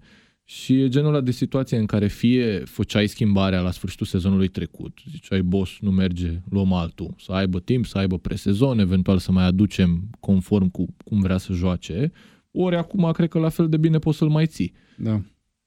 Păi Și să-ți dacă pierd, pregătești dacă pierd cu varianta. Spurs, probabil îl dau afară pe Silva, vine Sam Allardyce să-i salveze iar de la retrogradare, îl lasă iar în vară liber Uite, și mă, vine iar un uh, mă- Silva wannabe. mă uitam acum pe lista de meciuri din etapa asta și practic nu mai e niciun duel de ăsta foarte din, cu echipă din Big Six, să zicem. Am tot avut etapele Da. trecute, de la începutul sezonului și Era până timp. acum. Acum nu mai avem, dar cred că meciul ăsta dintre Everton și Tottenham e unul foarte, foarte interesant. Cred Da, că cel da, mai da. interesant. Duminică seara la 6 și jumătate pe Eurosport 1, Everton locul 16 în clipa de față. Um, foarte pe scurt trecem și prin celelalte două meciuri pe care nu le-am menționat până acum din etapa 10. Au fost 1 la 1 amândouă, West Ham cu Sheffield, o echipă în care Sheffield s-a apărat și după aia a marcat un gol și a scos, a scos egalul. Sheffield este pentru mine, personal, da, Mhm. este surpriza Premier League-ului, peste Leicester, Păi, peste toți. Ne uităm pe Pentru- clasament și e clar, e locul Pe 8. lângă poziția în clasament, ne uităm la lotul lor, unul anonim, ne uităm la cum își dispune antrenorul Chris Wilder în teren și am mai spus că avem un articol pe Tackle unde Da, poți da. să înțelegi cum funcționează lucrurile cu overlapping, defenders și toată Mhm. tactica lor. Um, și uite, este, cred că, printre puținele echipe din Premier League care luptă până la capăt, indiferent de rezultat, indiferent de adversar. Am văzut asta la, în meciul cu Liverpool și m-a impresionat foarte tare. Am văzut cum a bătut pe Arsenal, cum uh, acum a reușit să egaleze uh, în deplasare prin același Lis Muset, Mhm. care era rezerva rezervei rezervelor de la Bournemouth. Și Da, nu știu și- dacă are în viața lui, în cariera lui, două goluri în două etape consecutive. S-ar putea să n-aibă. Uh, Acum De are. remarcat totuși și West Ham, care era cumva ridicată pe piedestal Da. în primele șase etape și are patru meciuri Păi hai acum să ne fără turnăm victorie. singur cenușă în cap, că am discutat, cred Da. că nu departe Îi de spuneam că trei e un fel de emisiuni, Leicester. că Leicester se bate cu West Ham și Da. cu Everton. Bine, asta La ziceam la locurile de începutul Europa. sezonului cu Everton. Asta o Și- spunea lumea și în vară. Nu, S-a cam West Ham cernut. e Manchester City budget version. Da. Adică Ok, The poor man's Manchester. Manchester City, dar în etapa lui, în stilul lui Pellegrini. Adică Da. jucă meciuri deschise, cu faze multe, atacăm. Acum uh, trebuie să fim sinceri, au și ratat pe final de partidă niște ocazii monumentale, iar Molenco chiar cu poarta goală. Au și ratat, dar până la urmă, bigger picture, stilul ăsta de a juca, e bun dacă Da. ai echipa mai bună. Adică dacă ai jucătorii care sunt mai buni tehnic decât adversarii, îți convine un meci deschis, cu Da. spații, cu contre, cu posesie, cu... Dacă nu ai o echipă mult mai bună decât adversarii, ești uh, budget Manchester City, cum sunt ei, s-ar putea să ai nevoie mai și de un sistem, mai și de o apărare un pic Da. mai bine pusă la punct. Iar uite, Sheffield, în meciul cu Arsenal, cu West Ham, reușește să scoată patru puncte. Da, și apropo de echipe cu apărare foarte bună, Sheffield joacă cu Burnley meciul următor. E un meci foarte... Da, dar la Burnley n-am mai văzut ciudat. aceeași apărare. A fost da, dar uh, sunt totuși renumiți pentru chestia asta. un șoc Și, pentru mine. Da. Um, apropo de asta, Eu își părea pe Sheffield în meciul ăsta. și eu aș părea Sheffield, pe Sheffield, are în continuare cea mai bună apărare din ligă. Da. Dar să- în continuare Burnley, Burnley cu, cu Chelsea a fost uh, dezastru. Adică pase la adversari, îi pui pe contraatac, îi dai pase Și lui am- Pulisic. Ce am învățat eu în astea 10 etape de Premier League e că dacă o echipă are un rezultat într-un fel bun sau prost și te-ai aștepta ca și meciul viitor să fie la fel, nu o să fie Nu o să se așa. întâmple. Deci s-ar putea ca Burnley să câștige meciul ăsta Da. din punctul meu de vedere. Cred că e mai Deci, până la important urmă, să te uiți ajungi la, înapoi, să scuze-mă. te uiți la performanță, nu la rezultat. Ajunge înapoi la teoria Păi, mea nu, cu... Că și la performanță e cumva... Da, nu știu dacă e chiar cu teoria ta. Everton a jucat It's super time. bine etapa trecută și acum n-a jucat nimic. Adică nu chiar nimic, dar a jucat prost cu, Burn, cu Brighton. A jucat și Iar prost etapa și trecută a rezultatul nu i-a învins ajutat. cu 2 la 0 pe West Ham. West Ham, într-adevăr, care acum, looking with hindsight, are 3 meciuri, 4 meciuri fără victorie, dar totuși a jucat foarte bine Everton meciul ăla. De departe cel mai bun meci de... În ăla, da, De sezonul dar au ăsta. fost foarte inconstanți. Adică nu, Da. nu, e- nu era neapărat o îmbunătățire stabilă, să zici, bă, da, ăștia joacă mai bine de la meci la meci. Ca Arsenal sezonul trecut. Serii de victorii și s-a rupt. Rezult, că performanța nu era, de fapt, la fel de bună. Toate cele șase goluri marcate de Jamal Lascelles în Premier League au fost marcate cu, Cu capul, da. O statistică tot de la prietenii noștri de la Tebun, pe care îi ridicăm în slăvi de trei ori în aceeași an. Cum? Ce zici? Tot de la 8 Tot de la 8 Nu contează, da? Au făcut grafica foarte frumos. Uh, la Sels a deschis scorul cu Wolverhampton într-un meci în care Newcastle a jucat sau n-a jucat. A jucat, a jucat bine, mai ales în prima repriză. Uh, M-a mirat uh, golul lui Lases pentru că a fost un atac prelungit al celor de la Newcastle și cumva Și a Lases rămas în era careu. uitat în care Da, acolo da. și plasamentul și lovitura de A cap fost un extraordinar. corner inițial, cred, Da. și au respins mingea de vreo două ori, dar la Da. Sels a rămas acolo. Mi se pare că Newcastle a jucat un pic mai bine. Bine, bă, Wolverhampton e și cu Europa League în cărcă și atunci oarecum e de înțeles. Cred că puteau să câștige cei de la Newcastle dacă nu făcea acea gafă impardonabilă din punctul meu de vedere. Dubravka, care de când a venit în Premier League, cred că este portar cu cele mai multe erori. Poate doar Begovic, cred. Tot Și că eu ți-am prietenii zis de la etapa opta. trecută, dacă a nu mă scris, înșel, etapa Begovic are mai trecută v-am multe zis că v-am erori. zis că Dubravka mi se pare foarte error prone și Da, v-am zis că nu. a, n-a făcut chiar atât de multe. Uite că a mai făcut Nu știu dacă din partea asta Messi a Hai auzit să, mesajul da, ăsta. nu mai știu exact cine a zis. Hai să mai zic o statistică interesantă. În afară de Liverpool, Wolverhampton este singura echipă în clipa de față care nu a pierdut în ultimele 5 meciuri în Premier League. Wow, uite, Are 3 egaluri și informația 2 asta nu, victorii. nu știam. Wolverhampton. Um, Wolverhampton care după ce a zăcut foarte mult pe locul 19, dacă mi-aduc bine aminte, acum a urcat până pe locul 12 în clasament și va juca în deplasare la Arsenal. Au schimbat și antrenorul între timp, parcă. nu? Nu. Nu. Wolverhampton nu. Nu, nu, nu. Wolverhampton cu E, nu, nu. noi Spirito Santo, Ah, care ok. a fost remarcabil sezonul trecut, unul dintre cei mai buni antrenori sezonul trecut.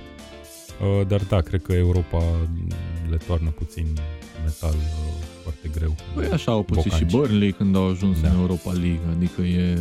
A, a, asta pare una din adaptările grele, să treci de la fi echipă de mijloc de pluton jucând săptămânal plus cupe domestice, să mai ai și Europa League. Au avut la Slovan, cred, nu? Da, Wolverhampton. da și au Și am spus de câștigat. atunci că o să fie o deplasare dificilă și atunci uh, s-ar putea să aibă de suferit în Premier League, ceea ce s-a și întâmplat. Da, au câștigat cu 2-1 cu Slovan. Acum Stai, nu mă, mai puțin e, că- nu se mai joacă în Europa League, deci mă aștept să crească un pic Da, nivelul. se joacă în Posibil. Cupa Ligii. Uh, Se joacă în cu Cupa Arsenal League. joacă în deplasare la Londra? da, sau... în deplasare. Ce părere ai? Ah, se poate întâmpla orice. La cum sunt E lucrurile Arsenal, în jurul normal. Arsenal zilele astea, să aibă Arsenal 1-0 din minutul 5 să se retragă și să dea ăștia goluri. Da, ideea e că Arsenal va câștiga pentru că e timpul. Revin la teoria mea.